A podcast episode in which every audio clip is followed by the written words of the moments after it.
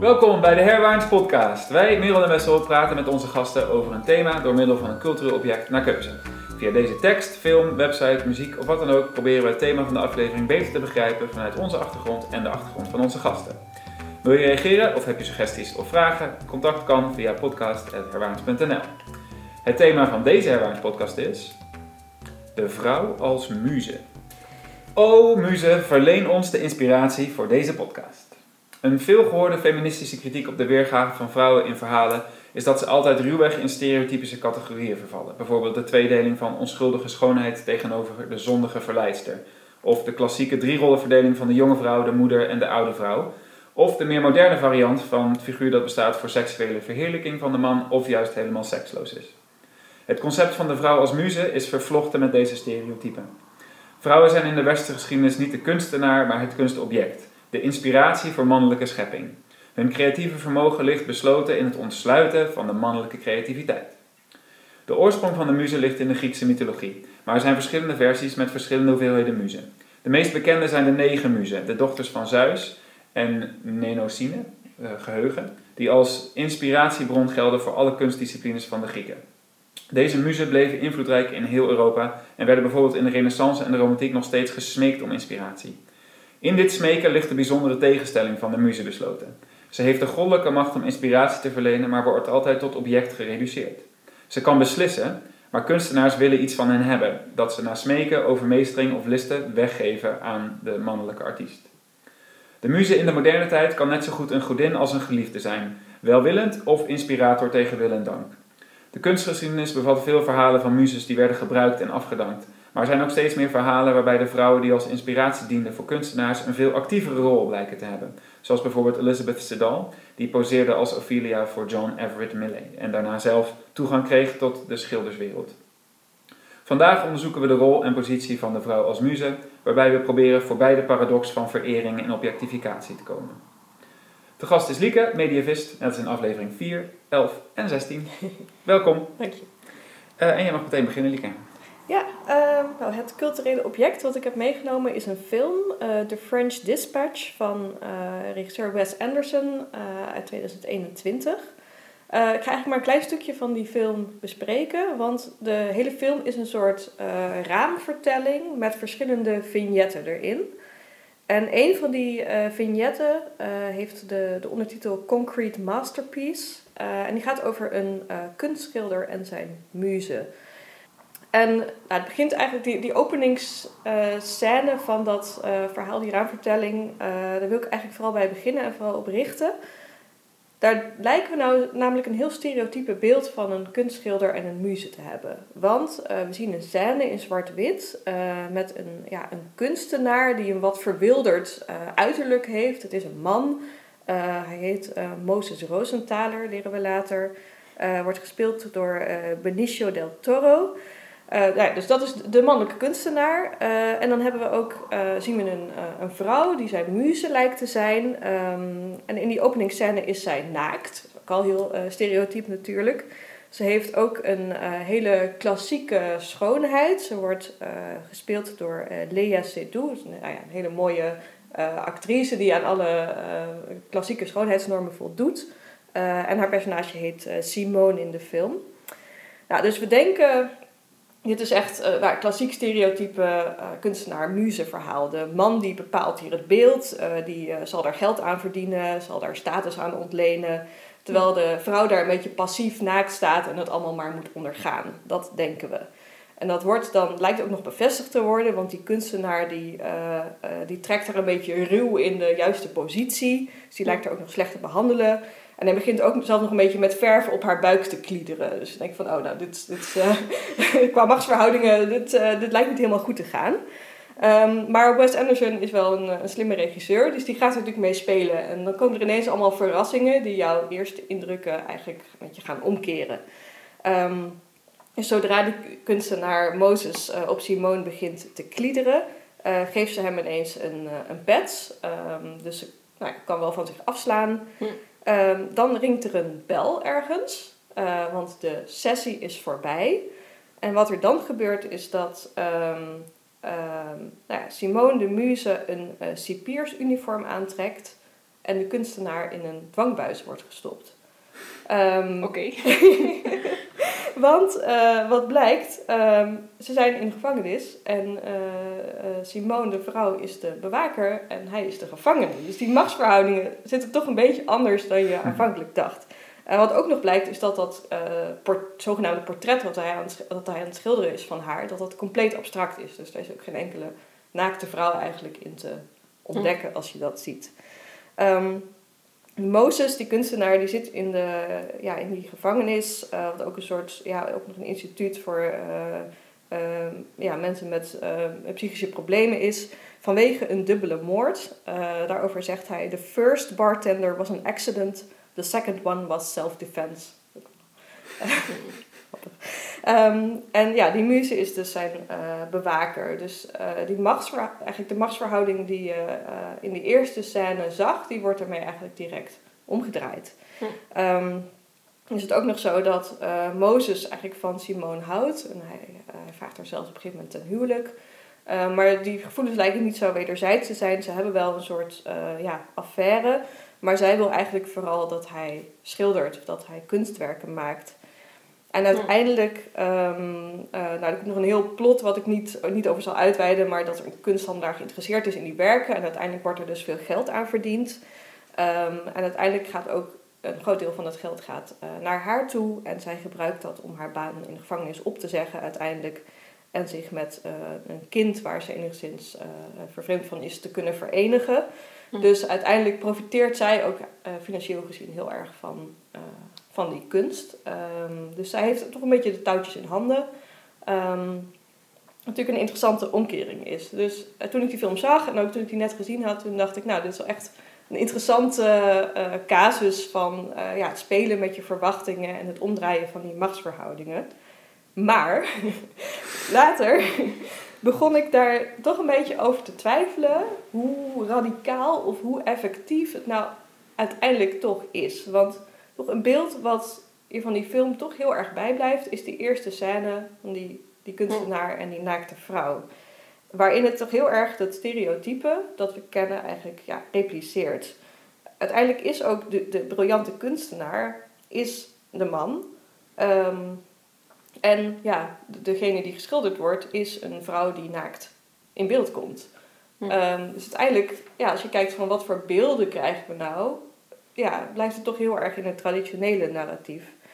En ik moest, ik ga nu even een, een sprong, uh, misschien een beetje een rare sprong maken, maar ik moest denken aan een, uh, een zomergastenaflevering van deze 2020. Uh, waar Ilja Leonard Pfeiffer, de Nederlandse bestseller-auteur auteur, mm. te gast was.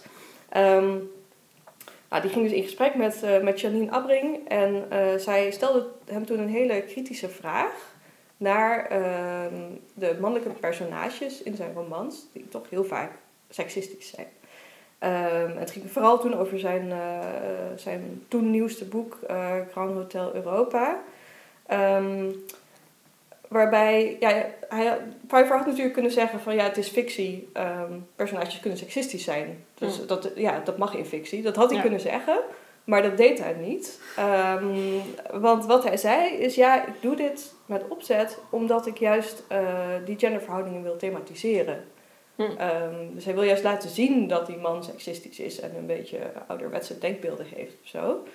En toen nou, ik kwam er, dat gesprek kabbelde nog een beetje voort, waarin eigenlijk ja, hij niet helemaal leek te kunnen uitleggen wat dan het verschil is tussen seksisme gewoon er laten zijn en het thematiseren of zo. En het is mm. duidelijk dat dus, ja, Janine Abbring dat boek niet zo, ja, dat het niet op haar zo was overgekomen toen zij dat dat boek las. Dus dat vond ik ook wel een interessante vraag.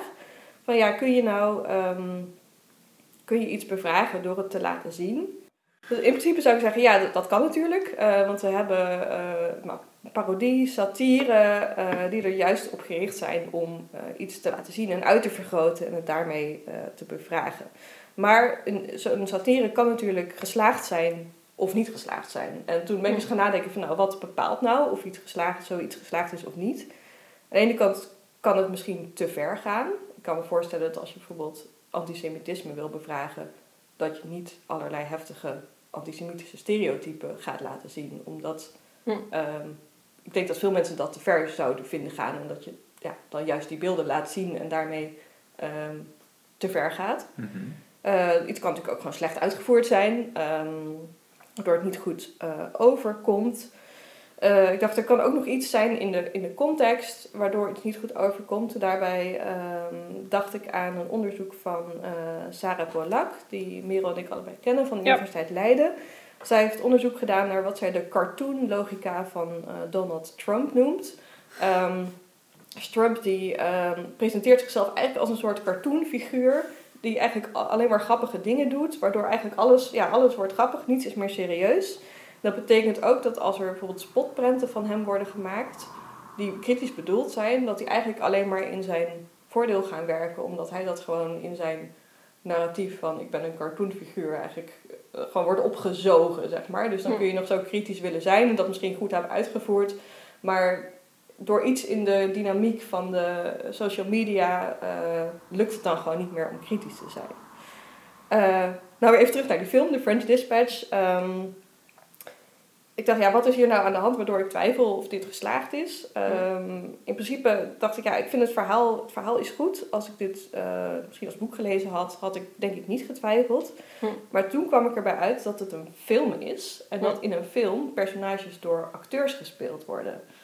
Ehm, dat betekent dat als je zo traditionele, ehm, eh, nou ja, knappe naakte vrouw en wat verwilderde kunstenaar als personages creëert, dat dat ook eh, invloed heeft op wie je vervolgens gaat casten en wat voor acteurs er Mm. rollen krijgen.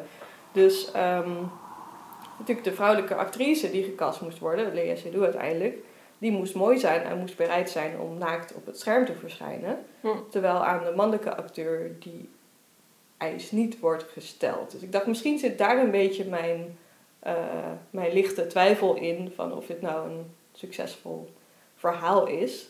Ehm, ja, omdat het dus ook, eh, ja, we toch die beelden, we zien een, een, een naakte vrouw en we weten dat is een echte actrice. En van actrices wordt gevraagd dat zij mooi en naakt in beeld verschijnen. Hm. Maar ik wil ze ook een beetje aan jullie voorleggen van, ja, hoe denken jullie daarover? Ehm, kun je iets goed bevragen door het te laten zien? Of zijn we eigenlijk misschien dat stadium voorbij en zijn we op het punt dat je dingen nog radicaler moet gaan omdraaien? Ja. Ja. Het is in ieder geval sowieso interessant dat je dus aan de ene kant zegt, beelden wegen zwaarder dan het verhaal.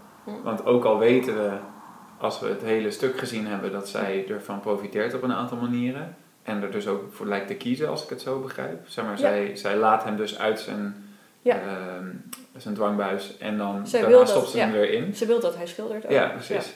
Ehm, eh, maar ja, die beelden zijn er nog steeds. Die zijn Ja. precies zoals we ze anders ook hadden verwacht. En ten tweede zeg je, de ehm, soort van sociale context buiten het verhaal speelt ook mee. Want Ja. we weten dat deze film gemaakt wordt op een bepaalde manier. En dat is anders dan als je het puur beschrijft. Dan hoeft er geen persoon dit te doen of zo. Ja, Hm. ja interessant. Ik zou zeggen dat die, ehm, die houding zoals eh Io Leonard Pfeiffer hem ook heeft... eh, van eh, we parodiëren het, dus dan mag het. Die kom ik eh, vervelend vaak tegen op vervelend veel plekken. Ja. Eén ding waar ik me altijd over verwonder is hoeveel sekswerkers er zitten in musicals. We hebben op school een schoolmusical en het is eigenlijk gewoon een soort coinflip, 50% kans dat er sekswerkers weer in zitten. Ja. En heel vaak wordt ermee gespeeld, want het zijn soms wel krachtige figuren, soms wordt het juist heel vermenselijkt en zo. Maar toch zitten er elke keer weer sekswerkers in musicals. En dat bevestigt dus een soort de eh, eh, gevestigde stereotypen. En door ermee te spelen ben je er dan nog niet, zou ik zeggen. Ja, zou eigenlijk een keer misschien een mannelijke sekswerker eh, op het toneel moeten hebben. Bijvoorbeeld, ja. Of misschien eens een keer een musical zonder sekswerkers. Ja. Het kan echt wel, denk ik.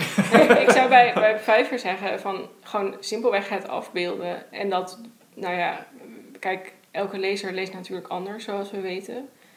Maar er moet iets, er, ergens moet er iets in dat boek zitten waarvan, waardoor je zeg maar doorhebt, oh, dit is niet simpelweg een afbeelding van een se- seksistische personage, maar het wordt bevraagd. En dat, dat is blijkbaar niet duidelijk genoeg om dat bij lezers aan te Ja, ik heb Ja. het boek zelf niet gelezen, dus Nee. ik kan het ook verder niet beoordelen. En, En- inderdaad, ik zou ook, literatuur is natuurlijk, je mag personages complex maken en je hoeft niet constant iets te bevragen. Maar Nee. inderdaad, als hij zelf zegt, mijn doel was om het te bevragen, dan verwacht Ja. je inderdaad wel Ga, dat nu gaan we naar de, de intentie van de auteur toe Ja. en zo. Ja. Dus ja, dus- en dat zou dan ook in de French Dispatch moeten zitten van...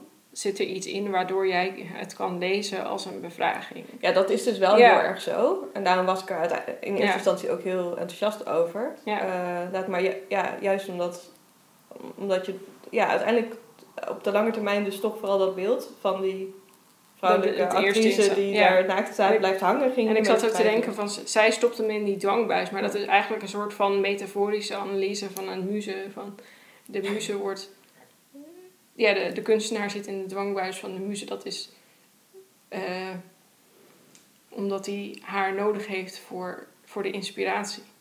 Ik moest er trouwens ook aan denken dat... Ik had een gesprek met iemand over de muze. En de, ja, als het een soort van objectificatie slash verering, eh, verering is, zoals we in de inleiding zeiden, eh, dan zijn het bijna een soort van call girls. Dus dat is ook weer een sekswerkterm. Dat je Eh, opbelt en zegt, mag ik ja, inspiratie? oh muze, van Ja. geef mij inspiratie. Ja. Nou, nu kan ik eh, ehm, de Ilias schrijven, zeg Ja. maar. Ehm, en nou heb je je werk gedaan. Ja. want Ik heb je opgebeld en het werkt. Ja. Ja, en er zit inderdaad die afhankelijkheid van een vrouw zit er heel erg in. En als je, je kunt dit op verschillende eh, lagen lezen, zou ik zeggen. Je kunt Ja. heel goed zeggen, zij heeft goddelijke kracht tegenover hem, want hij is volledig in haar macht. Ja, maar ze Ja. heeft hem ook nodig, want hij moet die, die eh, kunstwerken maken. Dat Ja. kan ze blijkbaar niet zelf. Ja, precies. Dat, ja, daar wringt het voor mij ook wel een beetje. Want Ja. het, het, het, scheppende, eh, het scheppende genie is nog steeds... Ja. Ik moest ook denken aan die beginscène van Lost in Translation. Ehm, waar we echt secondenlang eh, inzoomen op eh, het achterwerk van Scarlett Johansson. die in een, een hoe zeg je dat, transparante onderbroek...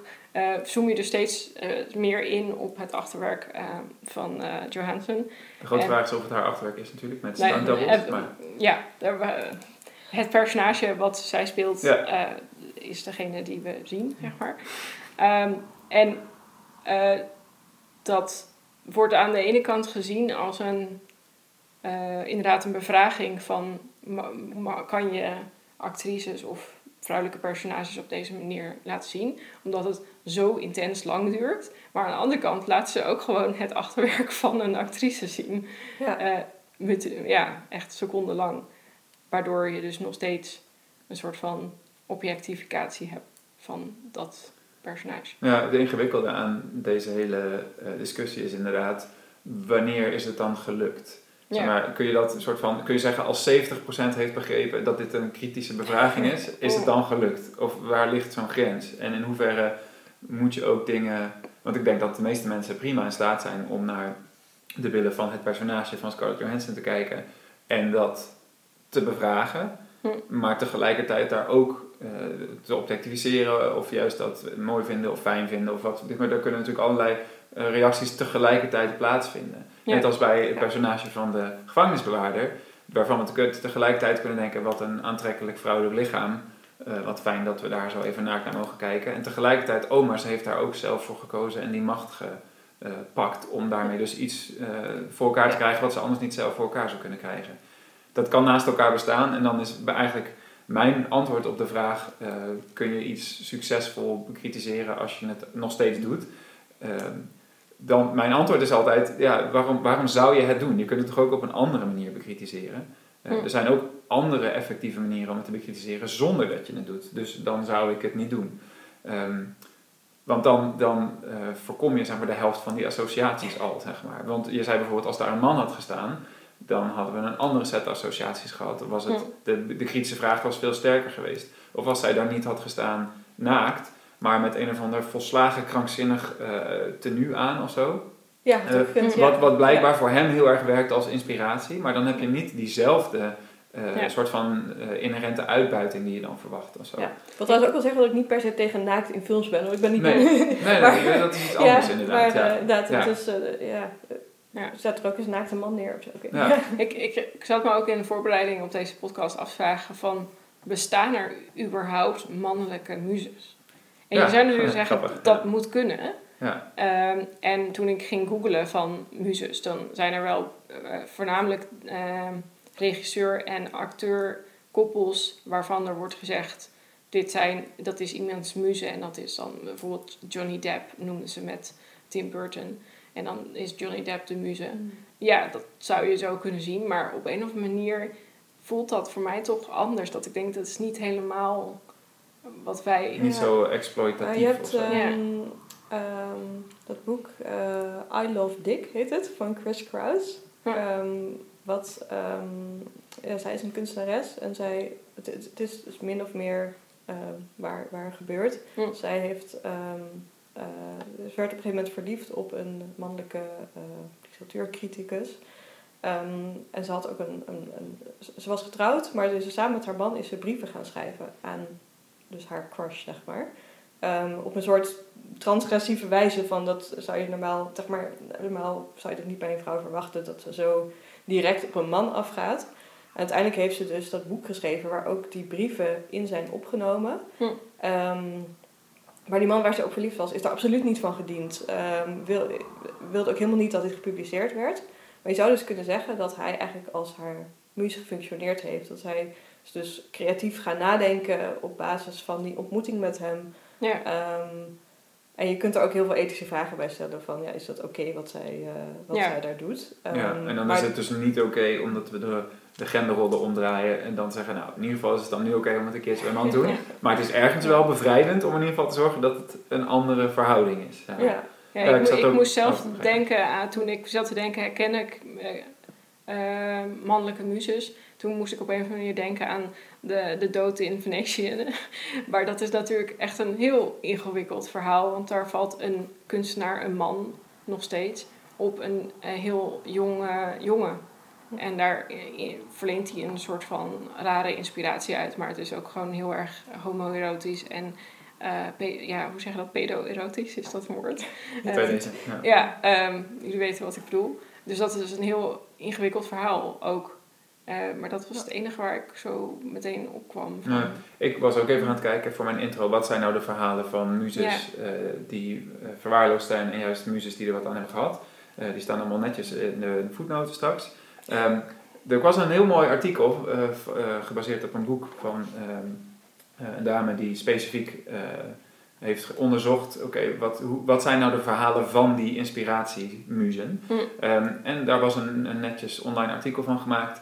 En daar stonden er acht of negen in. En drie daarvan waren mannen. Die dus die, eh, die als muze in ieder geval zelf weer ervan geprofiteerd hadden. Dat ik dacht, nou, van al die duizenden muzes die we Ja. dan als vrouw hebben gehad, had ik liever dan even, om te beginnen, negen van de tien vrouwelijke muzes gehad. Die, waar we het verhaal van uitdiepten, zeg maar. ja. Dit waren dan schilders en fotografen. En daar kwamen dan inderdaad mannelijk naakt in voor. Dus dan werden die als muze gezien. Ja. Ja. Ja, het is ook interessant, eh, als we nog even teruggaan naar naakt in film. eh, afhankelijk van allerlei contexten kun je er natuurlijk gewoon van zeggen, nou, dat, dat, dat heeft zin. Eh, de, wat is ook weer die, die zin in Nederlandse cinema? Oh ja, eh, functioneel naakt. Dat is Oh ja. een heel interessant term. Maar in ieder geval, ik was laatst Black Sails aan het kijken, seizoen 1. Hm. Ehm, en met mijn geliefde. En zij zei, ehm, ja, als, eh, eh, want in de eerste aflevering wordt al veel seks vertoond. Het lijkt heel erg in, op Game of Thrones wat dat betreft. Het is allemaal realistisch en het komt gewoon in your face en zo. Maar het duurt vier afleveringen en dan krijg je eindelijk ook piemels te zien. En die komen dan nog wel twee of drie keer terug. De- Maar er is veel meer vrouwelijk naakt dan mannelijk naakt, maar het zit er wel in. Ik wou zeggen, dat is al een verbetering Ja. ten opzichte van de andere Ja, films. en, en wat er dan dus ook meteen gebeurt, is dat die blik op vrouwelijk naakt een heel andere.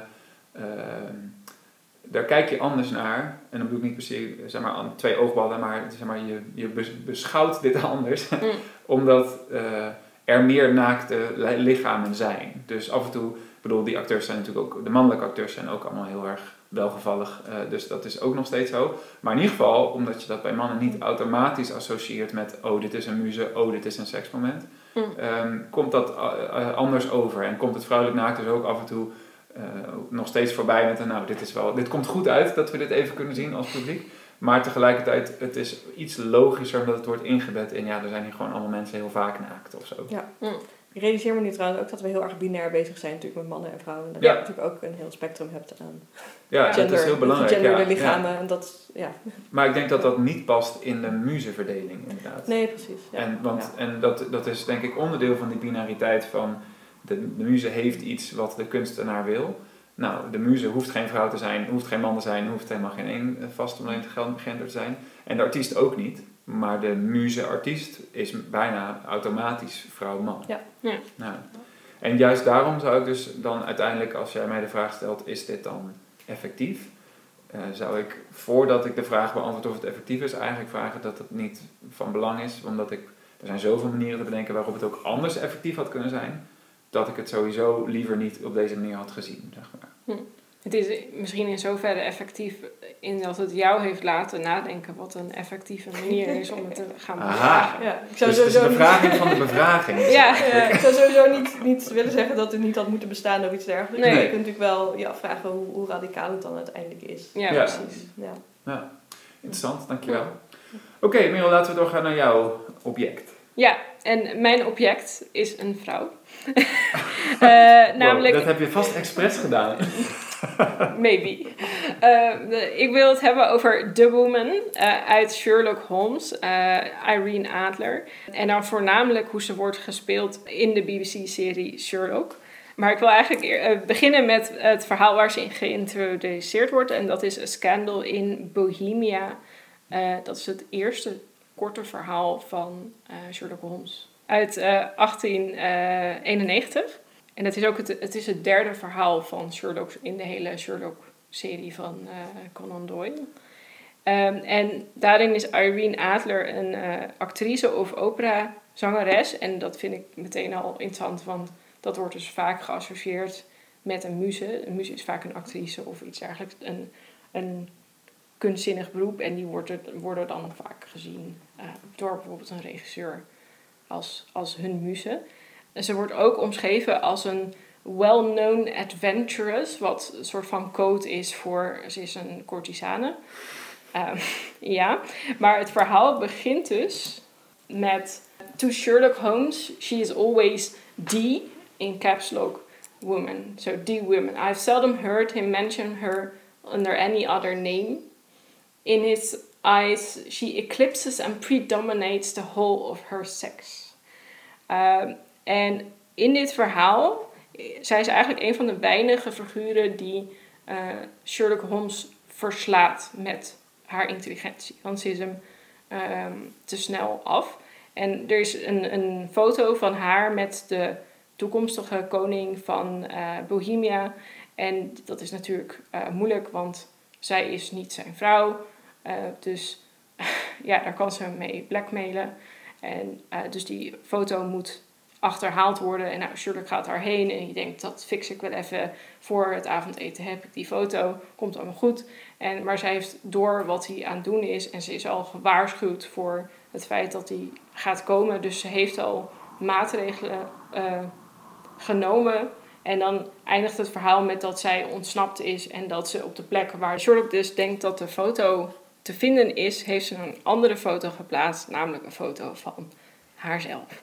En eh, dit alles zorgt ervoor dat Sherlock natuurlijk respect voor haar heeft. Want zij is the only woman who beat him.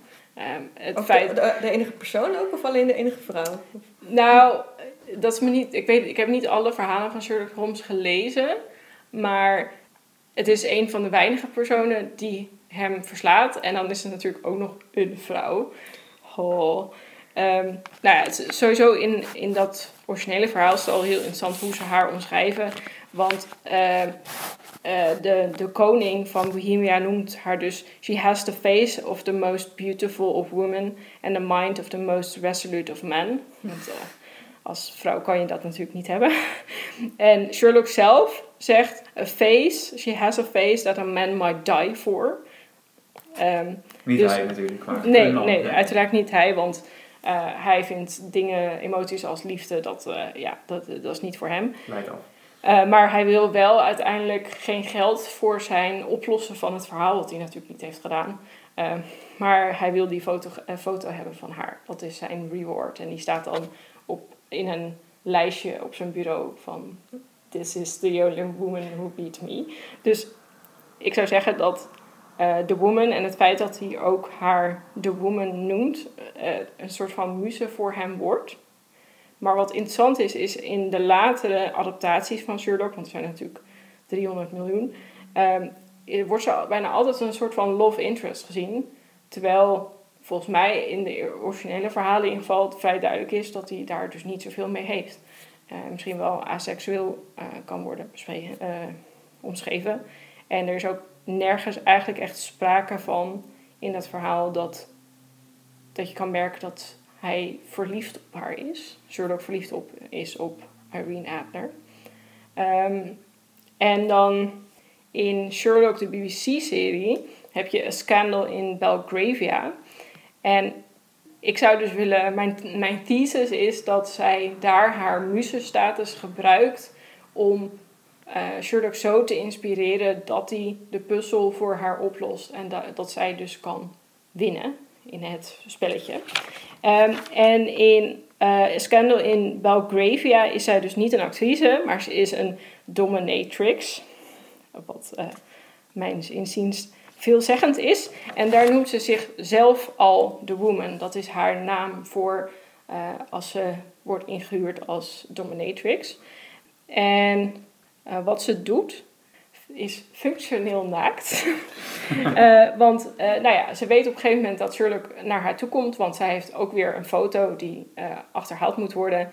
En Sherlock komt naar haar toe als een soort van, in een soort van disguise. En zij heeft ook nagedacht van hoe moet ik mezelf nou portretteren. En voor de mensen die Sherlock als de serie hebben gezien, die weten dat er op het scherm, zeg maar, is... Sherlock leest altijd mensen en dan weet hij al meteen heel veel van die mensen. En dat wordt op het scherm geprojecteerd met allemaal korte zinnetjes. Dus bijvoorbeeld, oh, deze meneer heeft een hond en hij rookt. En nou ja, hij heeft zich drie dagen niet geschoren. En zijn vrouw heeft een affaire, zeg maar. Dat soort dingen worden er altijd afgebeeld. En, maar ja, zij is naakt. um, en daar komen dus allemaal vraagtekens naast haar te staan van... Shirley kan haar niet lezen, want ze is naakt. Ehm, zij zegt, ik kan jou wel lezen. Um, want hij heeft een soort disguise als priester. En ja, je gelooft ook in een, een iets hogers, namelijk in dit geval jezelf. uh, en um, dus ze gebruikt, al ook, ze gebruikt ook het, het beeld van de naakte vrouw om ze te ontregelen of zo. Want dat is niet wat ze verwachten.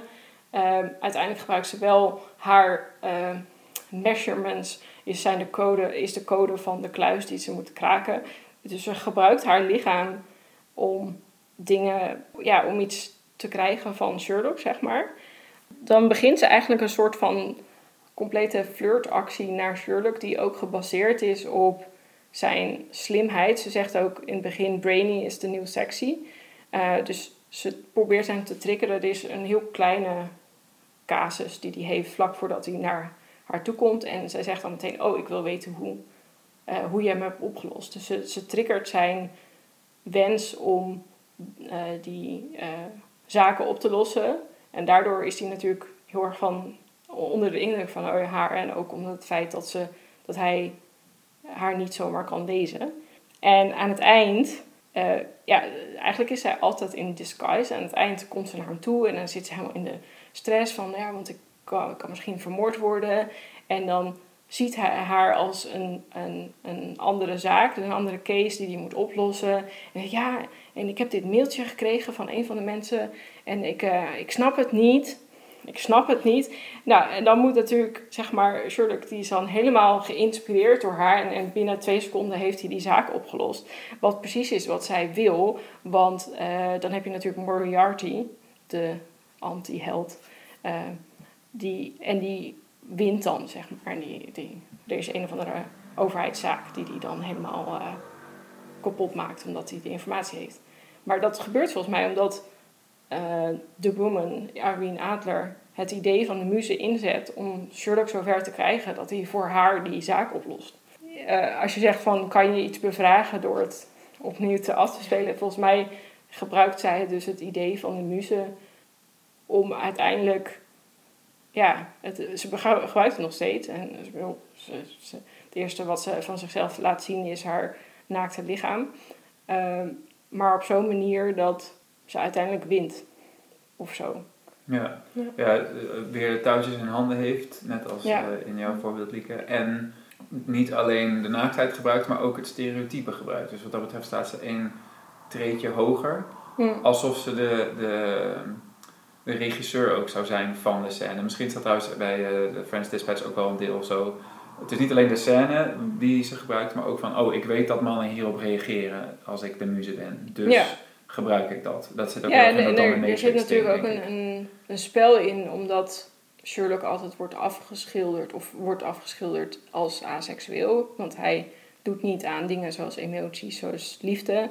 Dus dat flirten zou eigenlijk geen zin moeten hebben. Mhm. Maar het heeft wel zin omdat zij een intelligentie heeft die in ieder geval gematcht is aan die van hem. Eh, dus anders dan de muze zou ik zeggen. De muze hoeft eigenlijk bijna alleen maar te zijn. Eh, hier ben ik mooi. Bij, ja, en, en dan heb ik, heeft de kunstenaar inspiratie. Maar zij heeft, ze bezit zelf ook meer dan haar lichaam. En daardoor wordt ze Sherlock's inspiratie. Omdat niet alleen vanwege haar Hm. lichaam, maar ook vanwege haar, of voornamelijk vanwege haar intelligentie. Dat is wel En- interessant. Ik zou zeggen dat een muze niet in de eerste plaats lichamelijk is, maar in de eerste plaats spiritueel. Dus Ja, maar je waar, roept waar- de muze aan precies. en die is dan in, zeg maar, in de loop van de kunstgeschiedenis is die steeds meer, omdat je modellen kreeg, Ja. die werden, ge, eh, de- de- toen werd steeds meer een vleeselijk precies. eh, En persoon. ik, ik vroeg me dus af, maar, wat zit er dan, zeg maar, wat heeft de muze dan dat inspiratie geeft? Dus in, inspiratie is inblazen, dus wat, wat kan zij inblazen? Hm.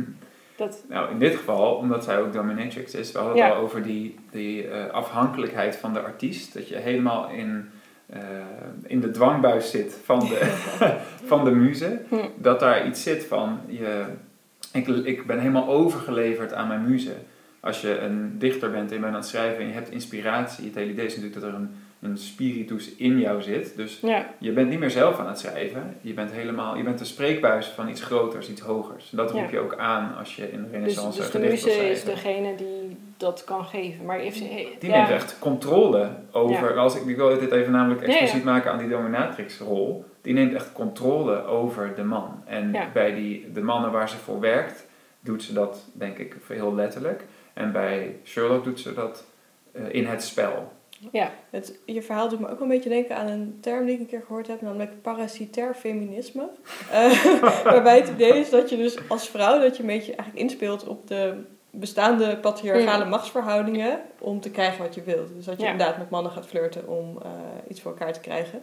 Ehm, wat dan dus blijkbaar een vorm van feminisme is, maar waarbij je kunt, ja, dat is Mm. natuurlijk, je gaat er niet iets structureels mee veranderen. Zo. Dus ik me denk je dat dat hier van toepassing is? Of dat ze toch wat... eh, Nee, ze, ze is in een, een zekere zin gewoon heel praktisch. Ik wil dit hebben. Namelijk, dan kan ik Jim Moriarty geven wat hij wil. En dan heb ik gewonnen. Want het, Sherlock is gewoon een groot spel. En hoe krijg ik dat? Door Sherlock zo van mij onder de indruk te laten zijn eh, dat hij me alles geeft. Ja. En wat ik, wat ik grappig vind, eh, is, ze zegt ook, hoe krijg ik mijn zin? Eh, I misbehave. Dus ze weet heel goed wat ze doet. Maar er Ja. zit een soort van En- dat naughty idee in of zo. Ja, Als, als boef tegenover Ja. Sherlock's agent. en wat ik ook weer een heel grappig ding vind, is dat in het originele verhaal is ze dus the woman who beats him. En in dit verhaal is ze, ze is een dominatrix en op een gegeven moment slaat ze hem ook met haar zweepje. En, maar dat is dus op een moment dat hij dus al verslagen is door, of verslagen is op dat moment door haar. En dan zegt ze ook, eh, this is how I want you to remember me, the woman who beat you. Maar dat is dus dan te dubbelzinnig, omdat ze hem ook daadwerkelijk gewoon letterlijk geslagen heeft. Ja. Ehm, ja, dus Maar als we nog een, laagje uitzoomen weer dus. Ja. Als zij een muze is en ze heeft iets goddelijks, iets Mm. ongrijpbaars, wat eh, Sherlock nergens anders vindt. eh, Moriarty heeft haar weer onder controle. En nog een laag daarbuiten, Mm. de, de actrice is, weer gewoon net als in eh, de French Dispatch Ja. ingehuurd om dit te doen. Hoewel Sherlock ook nu zit ik te denken aan, als we, ja, we hebben, dit moeten we misschien even aankondigen. Ja, er komt een herwaarts verwikkeld over Sherlock aan. En daarom hebben wij nu allemaal Sherlock voorbeelden ook paraat. Maar in ieder geval, er is ook nog een eh, Sherlock film eh, uit 2009. eh geregisseerd door Guy Ritchie met Jude Hm. Law en Robert Downey Jr. Waarin diezelfde Irene Adler spanning er is. Eh, die zijn ook een soort spel aan het spelen. tijd. Eh, Sherlock eindigt dan naakt in een hotelkamer vastgebonden. Dat heeft ook, daar is ook weer helemaal overgeleverd. Met heel netjes een eh, kussentje voor zijn kruis. En als de, de schoonmaakster dan binnenkomt, dan zegt hij iets van... eh, the key to unlocking me is behind this pillow of zo. En dan, nou ja, dan, dan gaat de rent hij gillend weg natuurlijk. Dat is meer een soort comedy momentje. Ja. Maar in ieder geval, daarin zit ook weer... Zij speelt met hem. Hm.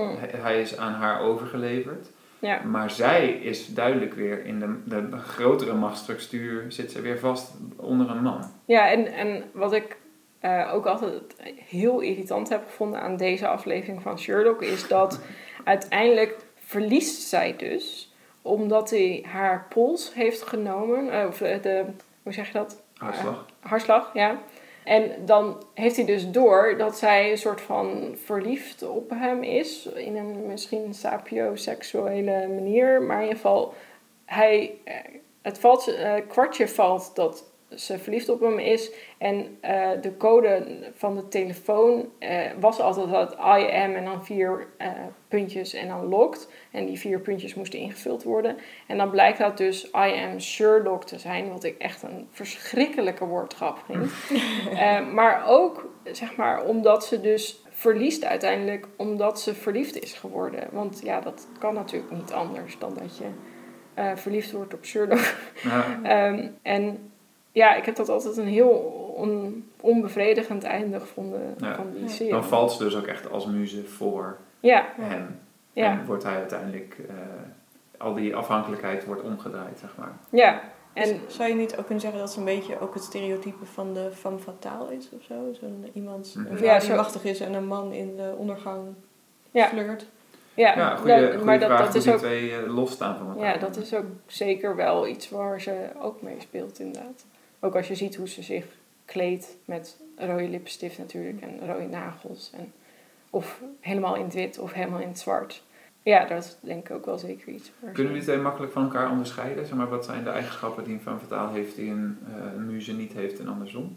Ik denk dat we een femme fatale juist zien als een vrouw met, die wel de macht heeft Hmm. om eh, een man te beïnvloeden. Terwijl een muze traditioneel juist eerder passief in dienst staat van de man. Ja, maar Ja. ook een, een hogere kracht heeft die de man wil hebben. Ja, maar het, het is meer, veel meer een soort van onschuldig of zo. Is dat? Het is niet, ja... Een femme fatale is meer onschuldig Nee, een een muze. Een muze is onschuldig. Een, een van Fataal is meer een sirene. eh, Oh ja. Die je meesleurt op de klippen. Ja, en een muze is puurder. Daar kun je je wel aan Ja, overgeven. dat is misschien het Ja, woord wat niet- ik zocht. Ja. Ja. fatale is berekenend misschien. Ja. Ja.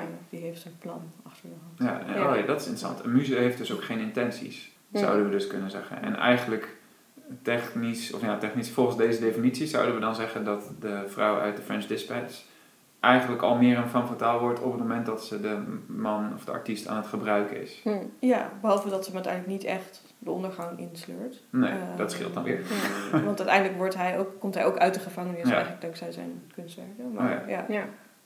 Ja, grappig. Ja. Dus, maar dat berekenende in ieder geval, dat, daar zit iets in wat een femme fatale wel heeft. Wat ja, een, maar dan zou je, zou je dus zeggen dat een muze nooit echt een actieve rol, rol kan gaan spelen. Want dan moet ze dus gaan nadenken.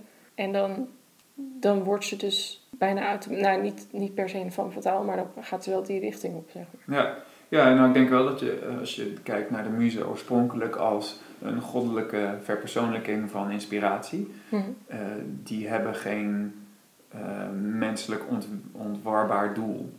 Net zoals je de goden niet kon lezen. Ze geven dingen, je kunt Mm. ze om dingen vragen, soms straffen ze, soms delen ze cadeaus uit, soms laten ze niks van zich horen. Er zit iets onpeilbaars in en dat zou bij een muze zou ik dat ook verwachten. Ja, Ja, wilde je nog iets zeggen? Want ik zat te denken, dat is best een mooi bruggetje ja naar mijn nou, verhaal. maar- onpeilbaar, onleesbaar voor Sherlock. Ja. Dus ze is niet te lezen. Ja. ja. wat ik overigens altijd al gek vond. Want zou die dan, hij heeft wel, hij- ongetwijfeld heeft hij dat niet bij alle naakte vrouwen. Nee. Zij is natuurlijk ook, zij heeft geen enkel spoor van wat dan ook, dus dat is misschien dan nog wel belangrijk ook. Maar goed. Nou, uiteindelijk heeft hij er uiteindelijk ook wel wel weer gelezen, want de measurements waren de code van de safe. En, Ja, Nou ja, et cetera. ja ik, moet, ik vraag me ook altijd af bij die, bij die aflevering. Eigenlijk heeft dat heel erg te maken met het voorbeeld van de French Dispatch van er zit hier een parodie of een speling of een bevraging in waarvan ik Hmm. niet weet hoe effectief die nou uiteindelijk blijkt. Hm. Eh, maar dat is misschien niet zozeer die aflevering, maar hoe het dan zich ontwikkelt als love interest. En dat ze Ja. dan toch weer gewoon een, een van die stereotype categorieën valt, eh, die we in de intro noemden. Dat ja, uiteindelijk valt ze toch weer netjes in het hokje waar ze, eh, waar ze in moet. Zeg maar. Ja. Oké, ehm, mijn object dan. Ehm, ik wil graag praten over een echte muze. Eh, oh, Calliope geeft me de inspiratie om dit stukje door te komen. Ehm, in The Sandman Volume 3 Dream Country van Neil Gaiman eh, is het eerste verhaal Calliope. En zij is een van de Griekse muzes. Eh, dit eh, verhaal is eh, geïllustreerd door Kelly Jones en geïnkt door Malcolm James III. En ik wil het graag hebben over die afhankelijkheid en die dubbele relatie. En waar we het net over hadden dat de muze dus iets onschuldigs heeft, wil ik dat eigenlijk meteen al in een soort van hele nare uitwisseling, ja, dat is ook niet helemaal het goede woord, een hele nare bargain of zo. Ik zit even te zoeken naar een mooi Nederlands woord daarvoor. Je, je wil iets en dan geef je iets en dan krijg je iets. Eh, de man, de artiest, krijgt iets van de vrouw, de muze. Eh, tegelijkertijd zit daaronder dat de man afhankelijk is van de vrouw. Wat daar dan dus in zit, is dat je een soort van eh, dehumanisatie krijgt, zowel van het goddelijke figuur als van de menselijke persoon, die eigenlijk een soort van verlengstuk wordt van de goddelijke inspiratie. Hm. Ehm, en dus heb je een artiest die gereduceerd wordt tot een, een soort verlengstuk, maar ook een eh, muze die gereduceerd wordt tot een soort spreekbuis, een soort leverancier van inspiratie. En eh, daar zit ook heel vaak in, wat mij betreft, dat muzes, als het echt mensen zijn, eh, maar ook als het godinnen zijn, die worden een soort gevangen in, in idealisatie of ver, verafgoding. Ehm, als ik iemand op een voetstuk plaats en dan zeg, oh, oh, geef me deze inspiratie, dan kan ik niet meer normaal met die persoon praten. En wordt die persoon, die bevries ik ook een soort van die puurheid waar we het net over hadden. Als deze persoon zegt, dat is goed, dan, oh, bedankt, hoe kan ik je ooit bedanken? Terwijl je niet, jij kan ook zeggen, ja, ik wil wel doen, maar ik moet zo wel nog de bus halen, dus kan je het snel doen. Maar dat werkt dan niet meer, dat bestaat niet meer. Je maakt iemand meteen niet eh, menselijk meer. Ja. Ehm, en eh, in dit verhaal, om dat eventjes eerst eh, concreet te maken, hebben wij een aantal figuren. Het, het gaat over een schrijver genaamd Richard Maddock. Die heeft één eh, super succesvol boek geschreven, maar nu heeft hij een probleem. Hij heeft geen inspiratie meer voor het tweede boek. En zijn uitgevers zitten hem op de huid en hij loopt helemaal achter. Hij zit eigenlijk helemaal aan de, aan de grond. Hm. Maar hij heeft een magisch voorwerp eh, gekregen. eh, of tenminste, daar komt hij aan via een fan. En dat brengt hij naar een man genaamd Erasmus Fry. Ehm, dat is een nare oude man die in een duister huis op hem wacht en zegt: Ben je wel alleen als je hier komt? Eh, en die vertelt hem dan waarom hij dat magische voorwerp wil hebben. Ehm, eh, in ruil voor zijn inspiratie. Want hij heeft een muze gevangen, namelijk Calliope. Eh, en die heeft hij de afgelopen 60 jaar eh, in een kamer in zijn huis vastgehouden. Eh, en om die uitwisseling te krijgen van een vrouw heeft iets wat een man wil, maar de vrouw kan het geven, maar dat wil ze niet, dus je moet er verleiden. Hm. Dat is dus seks, gewoon. Of gewoon seks met een spirituele onderlaag in dit geval. Want elke keer als hij haar verkracht, heeft hij dus inspiratie voor zijn volgende boek. Die Erasmus Fry is een hele succesvolle schrijver, maar hij is er wel een beetje klaar mee. Hm. Ehm, als we het dan hebben over, ik zal dit beeld ook even ergens eh, in de video zetten. Dit is de eerste keer dat Calliope in beeld komt. Hm. Hoe kun je effectief een naakte vrouw neerzetten zonder dat je het gevoel hebt van, oh hier spelen we toch weer dat cliché in beeld. Zij is een uitgehongerde, eh, eigenlijk veel te jonge, eh, akelige en verdrietig figuur. ehm, waarvan je dus ook niet kunt zeggen, oh dit speelt weer in op de rol als muze van, oh wat staat daar een mooie vrouw. Hm. Zij is uitgemergeld en verdrietig, ehm, eh, waardoor je meteen dat eerste stereotype al onderbreekt. Ehm, Richard Maddock neemt haar mee naar huis en eh, verkracht haar dan eh, meteen als hij haar heeft opgesloten. En komt meteen over zijn writersblok heen. Hij begint meteen te schrijven en dat wordt zijn volgende hit. Hm. Ehm, Calliope ondertussen vraagt eh, de drie Furies, de drie zusters, de enige met wie ze nog in contact kan komen via een soort eh, eh, ehm, smeekbeden, kan, is er dan niemand die mij kan helpen? En er is één iemand, namelijk de Sandman, uh, de uh, hoofdpersoon van al deze boeken, de, de verpersoonlijking van dromen. Uh, maar daar wil ze eigenlijk niks mee te maken hebben, want ze hebben ooit een relatie gehad. In deze versie van Griekse mythologie is Orpheus de zoon van Calliope en Morpheus of Oneros, dus de, de hm. Sandman. Uh, en dat is allemaal niet goed afgelopen, dus daarom wil ze eigenlijk geen contact meer met hem. Maar ja, ze heeft niemand anders. Um, Richard Maddock wordt in de komende tijd super beroemd. Het gaat allemaal goed met hem.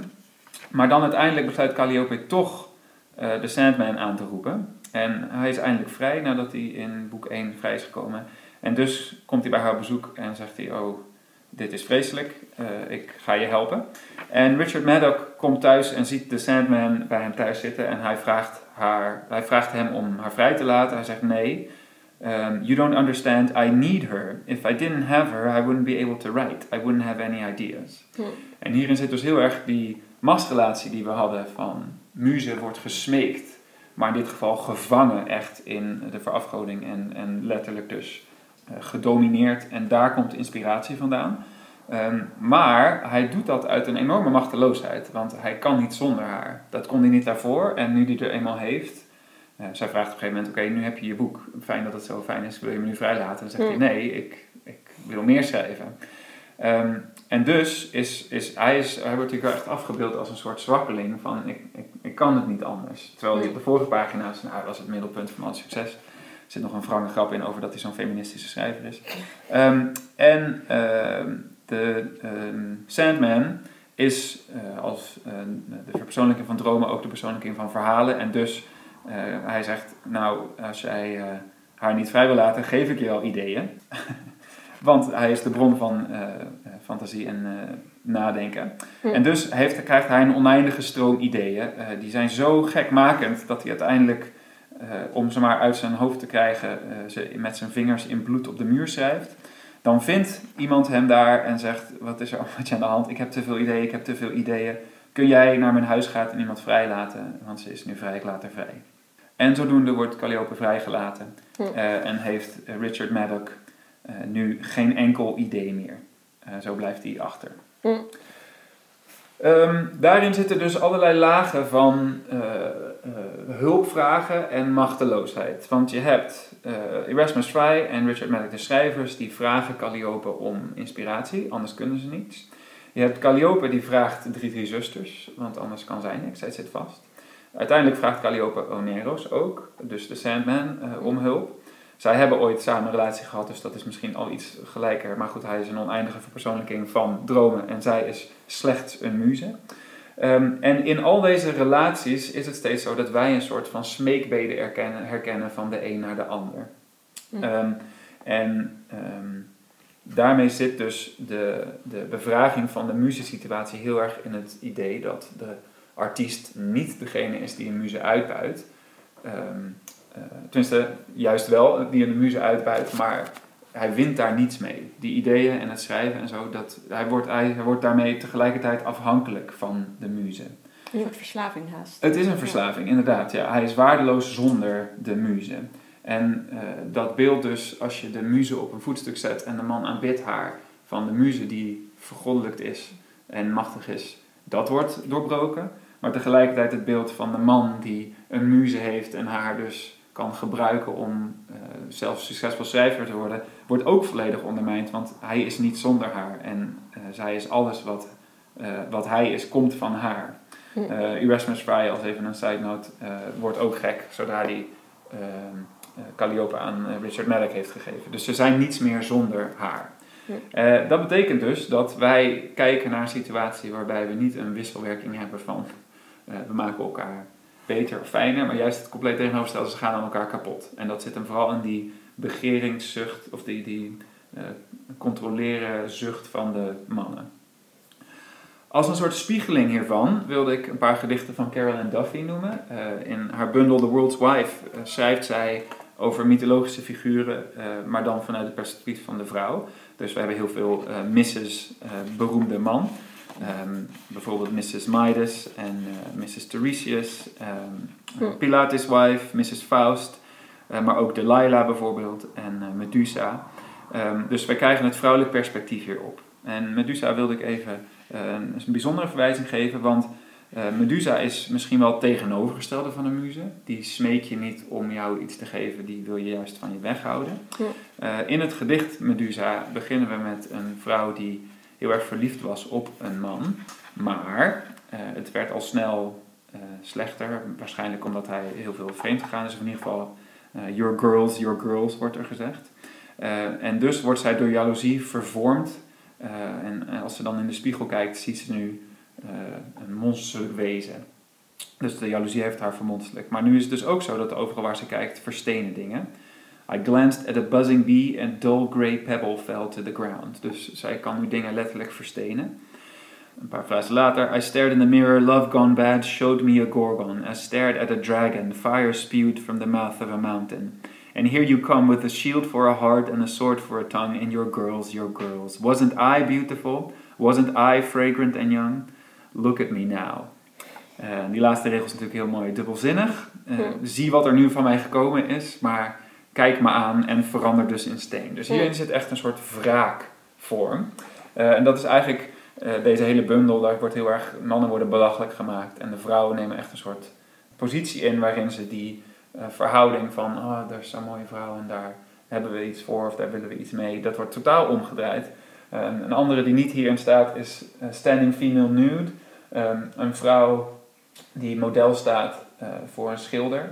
Um, raad iedereen aan om helemaal te lezen. Ik ga niet helemaal voorlezen hier, maar er zitten allemaal omdraaiingen in. Um, zij zegt uh, the bourgeoisie will coo at such an image of a river whore. They call it art. Uh, dat vindt zij dus totaal niet. Zij denkt, wat is die gast toch aan het kladderen? Hij noemt hem ook Little Man. Um, uh, ik, ik sta hier gewoon, ja, we moeten gewoon maar dit doen omdat ik anders geen geld heb. Uh, when it's finished, he shows me proudly, lights a cigarette. Er zit ook weer die seksuele ondertoon in. Uh, I say 12 francs and get my shawl. It does not look like me. Dus ze distancieert zich ook van het beeld wat hij van haar heeft gemaakt. Dus als we aan de ene kant hebben uh, het idee van een muze uh, die inspireert, aan de andere kant van een schilderdoek. Jij als muze geeft mij als artiest wat ik nodig heb om geweldige kunst te maken. Dan maken we een muze dus heel passief. Dan hebben we een actieve uh, artiest. En in Carol Ann Duffy's antwoord hebben we meer uh, de, de muze, misschien als femme fatale, die verleidt of die een soort van actieve rol heeft en die je dus ook de schuld kan geven van dingen. Hm. Um, um, uh, hier hebben we een actieve vrouw en juist een, een slappe, machteloze man die helemaal afhankelijk is van haar en daar kan zij iets mee doen. En toen zat ik te denken, na al deze situaties hebben we niet een kijker en een kijkende, de artiest en degene die afgebeeld wordt of degene die iets gevraagd wordt, maar ook publiek. En wij worden steeds weer in die plek gedrukt dat we zien uh, een muze en een artiest. Een muze en een artiest. Hm. Um, en soms wordt die op zijn kop gezet. hey, een muze die langzaam een Medusa wordt, die wraak neemt op de artiest. Of uh, ze zijn uh, met elkaar vervlochten en van elkaar afhankelijk. Um, maar eigenlijk als je voorbij die uh, tegenstelling wil komen, dan zal je die hele stereotypische rol van de muze en de artiest moeten doorbreken. En dat is steeds de buitenstaander die dat kan doen. In het verhaal van Calliope is dat Oneros, dus de Sandman, die van buiten komt en zegt: Dit verdient ze niet, dit ga ik oplossen. Het is wel weer het, eh, een, een machtsstructuur buiten de muze zelf. Maar ze vraagt het hem en er is later nog een verzoening ergens ook, dus dat is dan misschien ergens een positieve twist. Maar wij als kijker naar de situatie van muze en artiest zouden moeten zeggen: dat is geen muze, dat is geen artiest. Ja, Zij zijn samen iets aan het maken. Ja, precies onze blik op de uh, muze zal moeten veranderen. Uh, Calliope zegt ergens: I am more than a receptacle for your seed or an inspiration for your tales. Eigenlijk zouden wij nooit meer als kijker, de, als bijvoorbeeld de French Dispatch zien, zouden wij nooit meer mogen denken: dat is een muze, dat is een artiest. Hm. Wij zouden moeten denken: hé, hey, dat is een vrouw die een manier heeft gevonden om zich los te weken uit een systeem waar ze in gevangen zit. En hij is iemand die een artistiek talent heeft, maar het bij zichzelf of, met zich, of in zijn eentje niet voor elkaar krijgt of zo.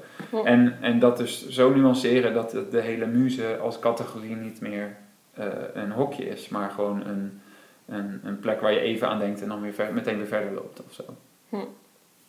Ik moet nu denken, je had het over Medusa en die eh, verandert dingen in- of levende wezens in steen. Mhm. Ehm, en ik moest toen ik nadacht over deze podcast eh, ook denken aan het verhaal van Pygmalion en Galatea. Mhm. Waarin Pygmalion dus verliefd wordt op het beeld wat hij zelf heeft gemaakt.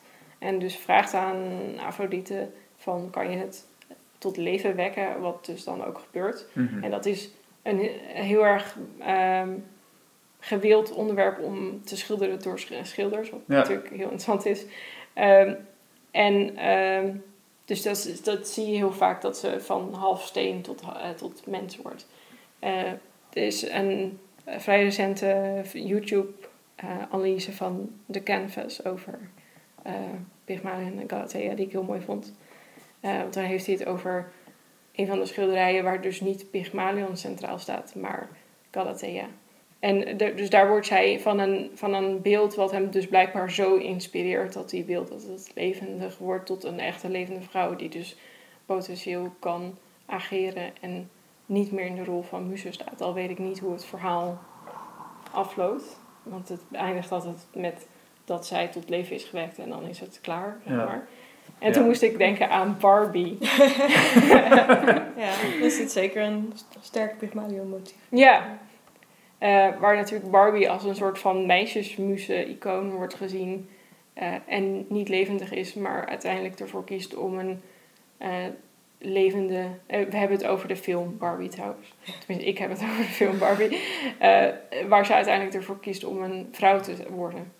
Ehm, En ook om, ja, ze zegt dan ook letterlijk in die film: ik wil bij degene horen die betekenis creëren. ja, Eh, dus niet waarmee gespeeld wordt, maar die zelf kunnen spelen of maken. Of, ja, precies. Ja. Ja. Waarin je dus eh, de vrouw niet meer ziet als een kunstobject, dan wel een bron van inspiratie, maar als een, eh, een wezen met eigen verlangens en eigen Agency ja, behoeften ja. en zo. Ja. Mm. Ja, het is grappig dus dat de muze die gevangen is genomen, is letterlijk gevangen genomen, maar zodra Calliope vrijkomt, kan ze ook weer een rol gaan spelen in het verhaal. Mm. Eh, Ja. Dus dat. dat ehm, en natuurlijk, eh, daar heb ik het volgens mij een keer over gehad ergens in de podcast. Er zijn altijd regels voor al deze machtige goden en al deze eh, wezens en zo. De, de regels gelden voor iedereen. Ehm, dus ook voor de goden en ook voor Calliope. Maar ze kan nu in ieder geval weer iets gaan doen en ehm, beslissingen nemen en zo. Dus ja, in ieder geval de, die, die paradox van hoe kan een muze nou tegelijkertijd eh, verheerlijkt worden en toch helemaal gevangen worden genomen in die verheerlijking.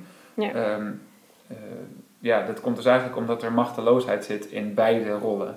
En ook machteloosheid zit in de artiest die haar smeekt om iets totdat hij het neemt. Want hij wordt ook afhankelijk daarvan. Ja.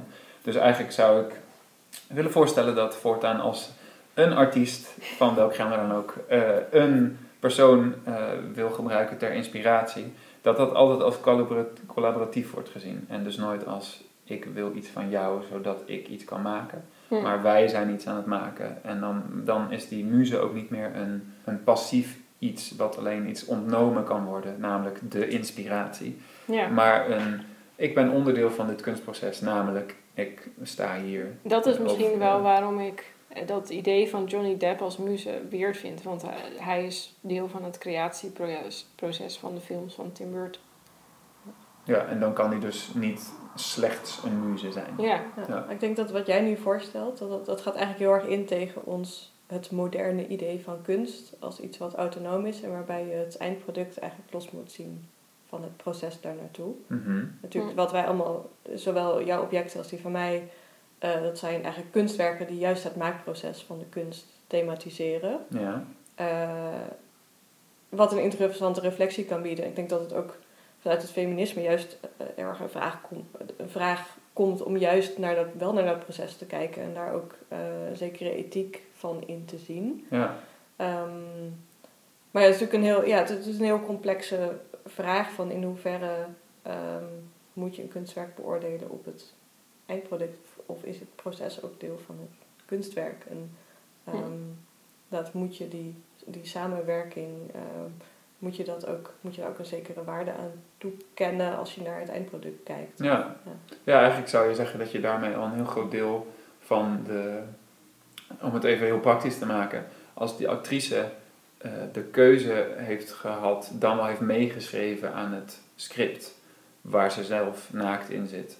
En niet alleen het karakter profiteert van de kunst in het verhaal, maar ook de actrice op die manier niet alleen is ingehuurd en dan dat is het einde, maar uh, blijft profiteren, zowel wat status betreft als geld als uh, creatief, mm. dan is het alweer een andere situatie. Want dan heeft ze dus niet dan is ze niet ingehuurd om iets te doen, maar dan, dan is zij onderdeel van dat hele creatieve proces. Ik stel me nu een heel democratisch proces voor, waarbij alle actrices bij elkaar komen om eens te, te, bedenken wat voor rollen ze nou eigenlijk zelf willen spelen. En dat uh, regisseurs of uh, schrijvers volgens worden ingehuurd om die rollen te gaan schrijven. Dat ja. natuurlijk om. Dat zou echt een hele mooie film zijn. dit, dit, het verhaal hiervan. Ja.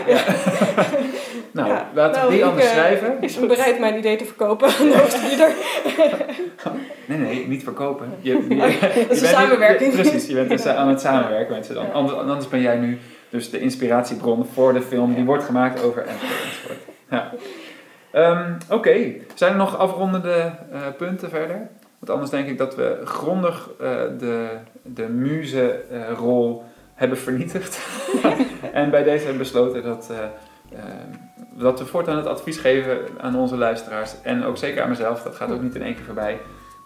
Blijf niet hangen in de uh, typering als muze en artiest. Maar maak het een collaboratief, gezamenlijk proces. Ja. ja. En nu gaan we de muze danken voor haar samenwerking aan deze podcast. Ja, ja samenwerking. En haar ook alle credits geven. Dus ja. inderdaad. De gast waren Lieke, en de muzen. Bedankt. uh, binnenkort ontstaat uh, in jullie uh, luisterlijst Herwaans Verwikkeld 2 over Sherlock Holmes. Doei!